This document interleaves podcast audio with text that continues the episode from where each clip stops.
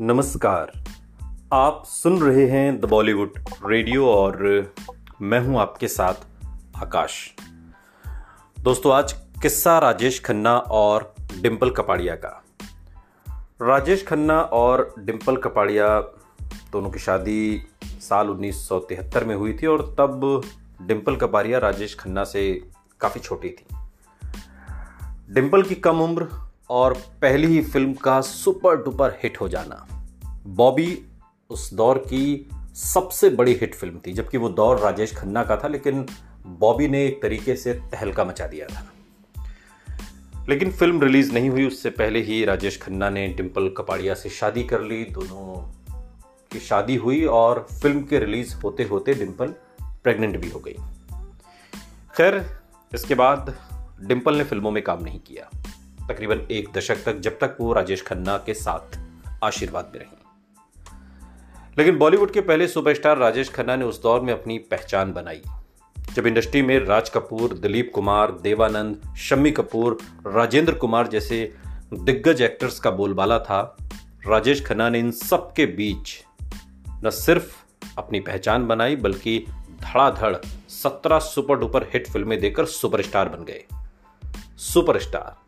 Indian film industry के पहले superstar ये जो सुपरस्टार टैग है, ये इससे पहले किसी को मिला ही नहीं था। सब सितारे हुआ करते थे, कलाकार हुआ करते थे हीरो होते थे हीरोइन होते थे, लेकिन सुपर स्टारडम जिसके साथ जुड़ा, वो नाम राजेश खन्ना का है। और प्रोफेशनल लाइफ में उन्होंने बहुत नेम फेम कमाया, लेकिन पर्सनल लाइफ में प्यार को वो दरअसल पा ही नहीं सके। पहला प्यार एक्ट्रेस अंजू महेंद्रू थी, लेकिन उनसे ब्रेकअप के बाद 16 साल छोटी डिम्पल कपाड़िया से शादी ने सबको हैरान कर दिया था। शादी तो हो गई और शादी के बाद राजेश खन्ना दो बेटियों के पिता भी बन गए। ये सब होने के बाद भी राजेश खन्ना और डिम्पल का रिश्ता काफ़ी उतार चढ़ाव से गुजर रहा था। और एक वक्त ऐसा भी आया जब दोनों अलग रहने लगे, लेकिन डिम्पल ने राजेश खन्ना को तलाक कभी नहीं दिया। अलग होने के बाद दोनों सिर्फ़ एक फ़िल्म में नज़र आए और वो दोनों की आखिरी फ़िल्म साबित हुई, जो कभी रिलीज़ भी नहीं हुई। राजेश खन्ना और डिम्पल कपाड़िया साल 1982 के आसपास अलग रहने लगे। डिम्पल अपनी दोनों बेटियों को लेकर अलग निकल गई और राजेश खन्ना अलग रहते थे। अलग होने के बाद राजेश खन्ना और डिम्पल कपाड़िया दोनों ही इंडस्ट्री में एक्टिव हो गए।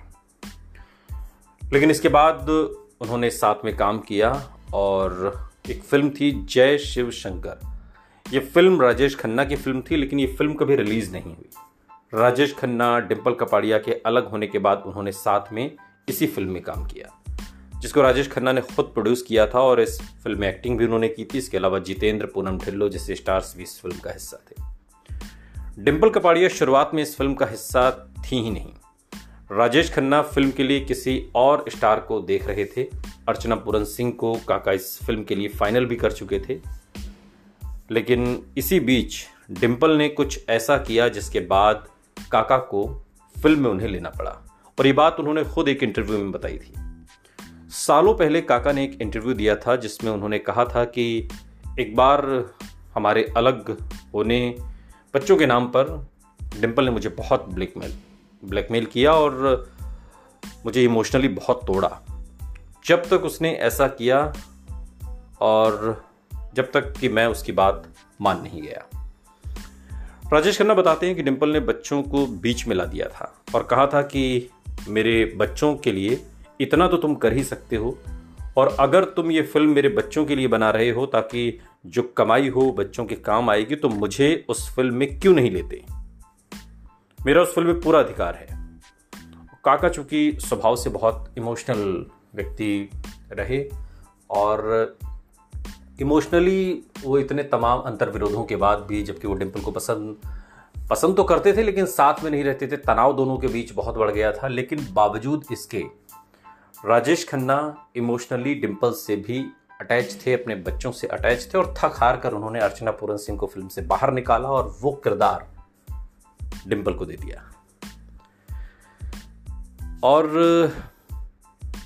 काका चूँकि इमोशनल तो थे ही, जो आदमी अपने दोस्तों के लिए बेहद नर्म रहते थे तो डिम्पल तो खैर उनकी पत्नी थी।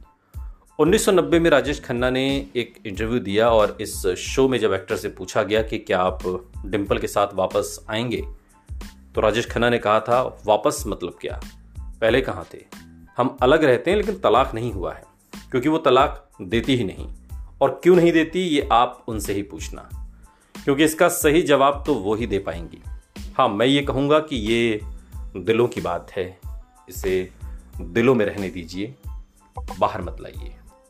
दरअसल राजेश खन्ना और डिम्पल कपाड़िया की शादीशुदा ज़िंदगी तकरीबन दस साल चली किसी तरीके से खींच खींच के। ठीक ठाक तो दो तीन साल ही रही और उसमें भी तनाव शुरू हो गया था। लेकिन डिम्पल के मन में फ़िल्मों में काम करने की जो चाह थी, वो कभी नहीं मरी। और इसी चाह ने धीरे धीरे ही सही, लेकिन राजेश खन्ना से डिम्पल को अलग कर दिया। और फिर साल उन्नीस सौ बयासी में उसी जोड़ी के साथ फ़िल्म आई सागर। वो जोड़ी जो बॉबी यानी कि ऋषि कपूर और डिम्पल की थी, और इस फ़िल्म को उसी तरीके से प्रचारित प्रसारित भी किया गया। लेकिन अब इसे किस्मत कहिए कि डिम्पल का कम भी शानदार रहा। सुनते रहिए द बॉलीवुड रेडियो। सुनता है सारा इंडिया।